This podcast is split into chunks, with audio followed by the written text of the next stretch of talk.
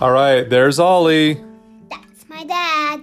Okay, and tonight we're going to read a Curious George book. What's it called, Ollie? Curious George's Dream. Curious George's Dream by Margaret and H.A. Rey. Should we start? So, are we ready? Alrighty, let's begin. Alright, let's do it. This is George. George was a good little monkey and always very, very curious. After a long day at the amusement park with his friend, the man... Curious mean? Like, he liked to ask a lot of questions and he liked to learn new things. You mean like he didn't know what to do? He didn't know like what is...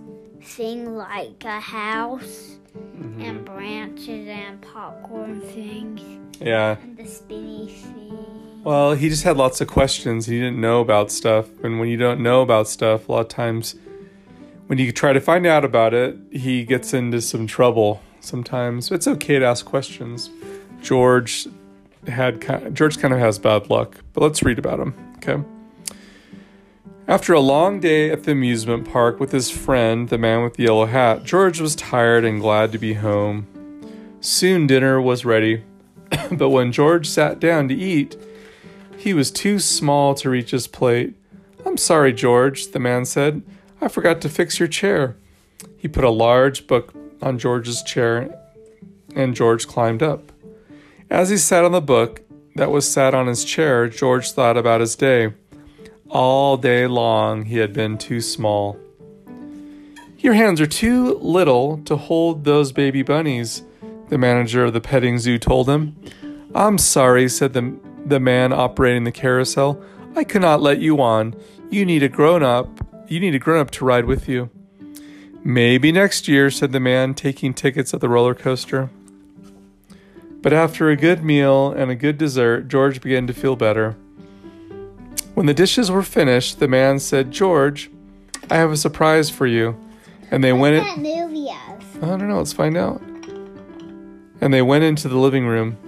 The surprise was a movie. George was glad to watch a movie. That was something he was not too small to do. George was enjoying the movie, but it had been a full day, and now he had a full stomach. Soon he could not keep his eyes open. The next thing George knew, he was asleep. He was back at the petting zoo. What's a petting zoo? That's where like you can go pet the animals, go hold them. You could hold bunny, but not big ones. Yeah, you can just pet them. You can just pet them. I want to go on a roller coaster. Yeah. Loop-dee, loop-dee, loop-dee. But this time, something was different. The petting zoo was very small. In fact, everything was small. George looked around. Then he looked at himself. Maybe everything wasn't so small after all. He thought maybe he was... big. Yeah. Big.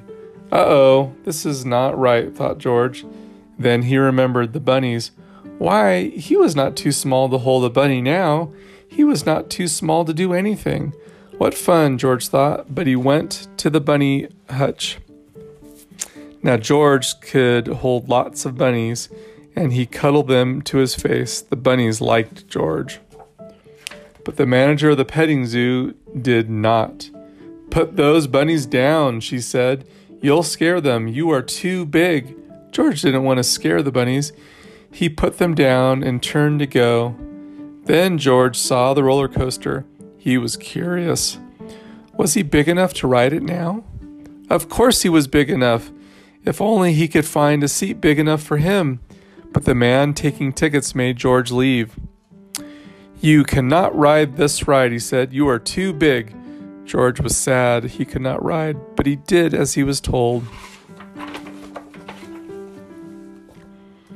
"Catch that monkey," someone yelled at George as George was leaving the roller coaster. "He's dangerous." People in the park became frightened. What's that way? I can't really read it. The Ferris wheel, the roller coaster, yeah. What's this letter so they can see it? I don't know. I can't see it. It's hard to see, isn't it? Carousel, roundup. Okay. People in the park became frightened. They began to run. They ran in all directions, but mostly they ran away from George. George felt awful. He didn't want to frighten anyone. He just wanted to ride. But where could he go? He was too big to fit anywhere. Then George saw the carousel. He wouldn't need a grown-up to get on with him this time. But this time George wished he had a grown-up with him. He wished his friend were here. George sat on the carousel feeling lonely. Suddenly someone called his name. George! George! It sounded like the man with the yellow hat. Could his friend be here to take him home? George heard his name again. It was his friend. George wanted to jump into his friend's arms, but the man with the yellow hat was too small. How could he ever take George home now? The man called his name again. George, he said, wake up, it's time for bed. You fell asleep watching the movie. George looked at his friend. Why, he wasn't small after all. George looked at himself. He was not big. Now George could jump into his friend's arms, and that is what he did. Yeah. Not quite. As the man with the yellow hat tucked him in, George was happy to be in his little bed. It was not very big, he thought, but he fit in it perfectly. George was just the right size. The end. Are you just the right size, Oliver? Yeah, I'd say you are. You're long to reach my bundle. I know. You're growing big every day, though, aren't you? All right. Say thanks for reading Curious George with us. Have a good night. Say okay. Bye-bye. Bye-bye. Wee-woo.